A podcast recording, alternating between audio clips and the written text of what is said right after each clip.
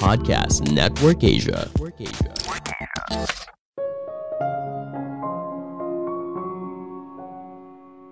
Sekarang Eropa sedang mengalami dualisme soal perang Rusia-Ukraina. Dari yang awalnya mendukung 100%, sekarang mulai diam-diam mendukung Ukraina untuk rela menyerahkan beberapa wilayahnya kepada Rusia. Halo semuanya, nama saya Michael. Selamat datang di podcast saya, Sikutu Buku. Kali ini saya akan bahas adanya dualisme pandangan negara Eropa soal perang Rusia-Ukraina. Di awal perang, negara di Eropa kompak mendukung kedaulatan Ukraina dan memberikan bantuan terus-menerus, entah itu bantuan militer, bantuan kemanusiaan, dan sebagainya. Seiring berjalannya waktu dan tidak ada tanda perang akan usai, beberapa negara besar di Eropa mulai punya pandangan yang berbeda. Mereka mulai merasa Ukraina harus merelakan beberapa wilayahnya dicaplok oleh Rusia agar perangnya bisa selesai. Maklum saja, kondisi ekonomi negara mereka juga sedang tidak baik. Pasca pandemi COVID-19, harga energi dunia yang tinggi, dan inflasi yang tinggi. Semua hal ini membuat negara besar di Eropa mulai berpikir agar perang Rusia-Ukraina berhenti secepat mungkin. Sebelum kita mulai, buat kalian yang mau support podcast ini agar terus berkarya, caranya gampang banget. Kalian cukup klik follow Dukungan kalian membantu banget supaya kita bisa rutin posting dan bersama-sama belajar di podcast ini.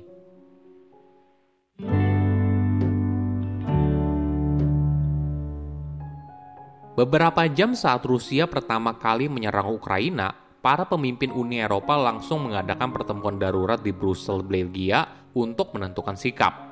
Setelah pertemuan tertutup, Presiden Ukraina Volodymyr Zelensky ikut serta melalui telekonferensi. Momen itu sungguh membekas bagi para pemimpin Uni Eropa. Zelensky sedang berada di dalam bunker dan menggunakan t-shirt warna hijau. Dia berkata, kalau ini mungkin saja terakhir kalinya para pemimpin Uni Eropa melihat dia hidup. Zelensky juga meminta bantuan kepada para pemimpin Uni Eropa kalau perang ini bukan hanya soal perjuangan rakyat Ukraina, tapi juga perjuangan Eropa. Pesan inilah yang sangat membekas dan mendorong para pemimpin Uni Eropa untuk bertindak. Presiden EU lalu berbicara kepada publik kalau perang ini bukan hanya soal Rusia merupakan negara yang agresif soal wilayah kekuasaan, tapi sesuatu yang lebih besar lagi. Target Rusia bukan hanya Ukraina, tapi kestabilan Eropa dan kedamaian internasional.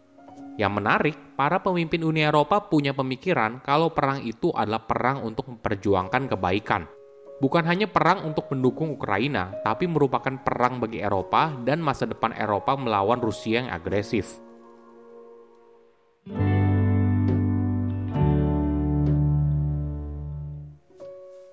Sejak serangan Rusia pertama ke Ukraina, kita melihat adanya solidaritas antara para pemimpin di Eropa untuk menjalankan sanksi ekonomi kepada Rusia mereka mulai menyetop hubungan ekonomi yang kompleks antara Eropa dan Rusia dengan nilai yang fantastis mencapai ribuan triliun rupiah.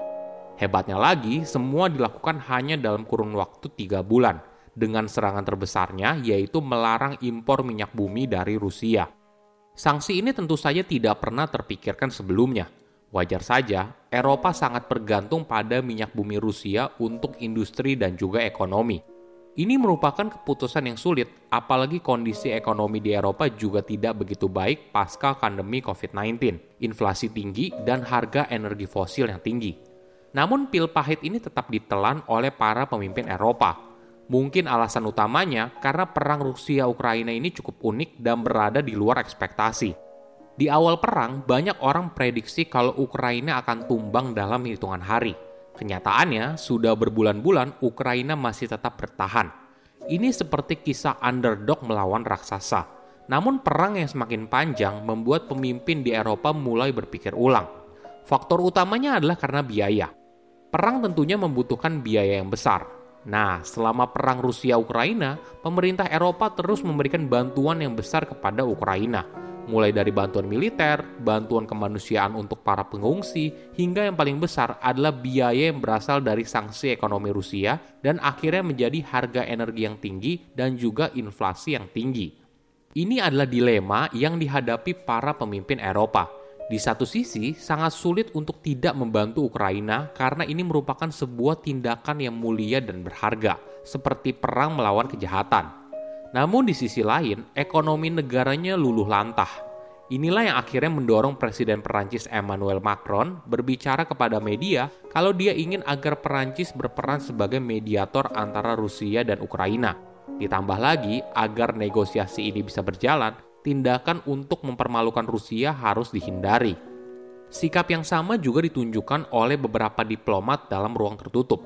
Mereka mempertanyakan, harus sampai kapan Eropa membantu Ukraina? Sampai kapan perang ini akan berakhir?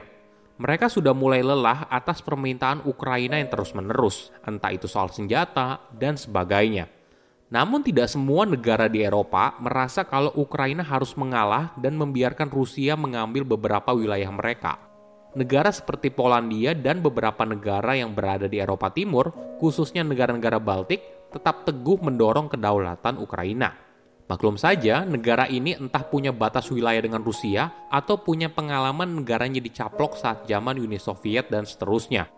Mereka bersikukuh untuk berdiri di belakang Ukraina karena merasakan sendiri bagaimana agresi militer Rusia dan mungkin saja bisa terjadi pada negara mereka di kemudian hari.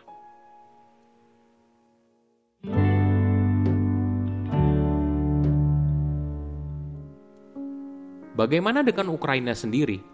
Presiden Ukraina Zelensky mendorong bantuan tambahan dari negara barat, khususnya bantuan senjata dan tambahan sanksi ekonomi kepada Rusia. Tapi di sisi lain, dalam pertemuan G7, pertemuan tujuh negara dengan latar belakang ekonomi maju dan terbesar di dunia, Zelensky mengatakan kalau perang ini akan berakhir di musim dingin. Jadi masih belum jelas apakah artinya Ukraina ingin perangnya berakhir dengan merelakan beberapa wilayahnya, atau dia masih berpikir kalau Ukraina bisa menang. Tapi rakyatnya sendiri memilih untuk terus berperang. Bahkan mereka bersedia kehilangan nyawa demi bisa menang melawan Rusia.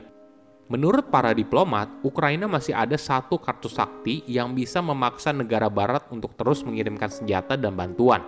Sebagai gambaran, Ukraina merupakan salah satu penghasil gandum terbesar di dunia.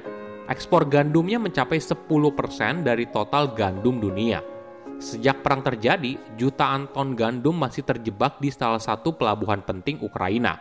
Alasannya karena pelabuhan itu telah dipasangi ranjau yang banyak untuk melindungi mereka dari serangan Rusia. Jadi untuk membuka jalur distribusi gandum yang aman, maka Ukraina perlu melepas semua ranjau itu dulu. Tapi di sisi lain, hal ini membuat mereka jadi mudah diserang oleh Rusia. Inilah yang menjadi alat tawar Ukraina bantu mereka dalam perang, maka mereka akan mengirimkan gandum dengan aman. Oke, apa kesimpulannya? Pertama, dualisme Eropa soal perang Ukraina. Di awal perang, negara di Eropa kompak mendukung kedaulatan Ukraina dan memberikan bantuan terus-menerus, entah itu bantuan militer, bantuan kemanusiaan, dan sebagainya. Seiring berjalannya waktu dan tidak ada tanda perang akan usai, beberapa negara besar di Eropa mulai punya pandangan yang berbeda mereka mulai merasa Ukraina harus merelakan beberapa wilayahnya dicaplok oleh Rusia agar perangnya bisa selesai. Kedua, kisah underdog melawan raksasa. Kegigihan Ukraina dalam melawan agresi militer Rusia menjadi inspirasi para negara di Eropa, khususnya bagi negara kecil lainnya yang berbatasan langsung dengan Rusia. Hal ini yang membuat Eropa bersatu dalam sebuah misi besar yang mulia untuk mendukung kedaulatan Ukraina. Ketiga, kartu sakti Ukraina. Ukraina masih ada satu kartu sakti yang bisa memaksa negara barat untuk terus mengirimkan senjata dan bantuan. Sebagai salah satu penghasil gandum terbesar di dunia, Ukraina bisa menggunakan ekspor gandum sebagai alat tawar bantuan perang dari negara barat. Saya undur diri, jangan lupa follow podcast Sikutu Buku. Bye-bye.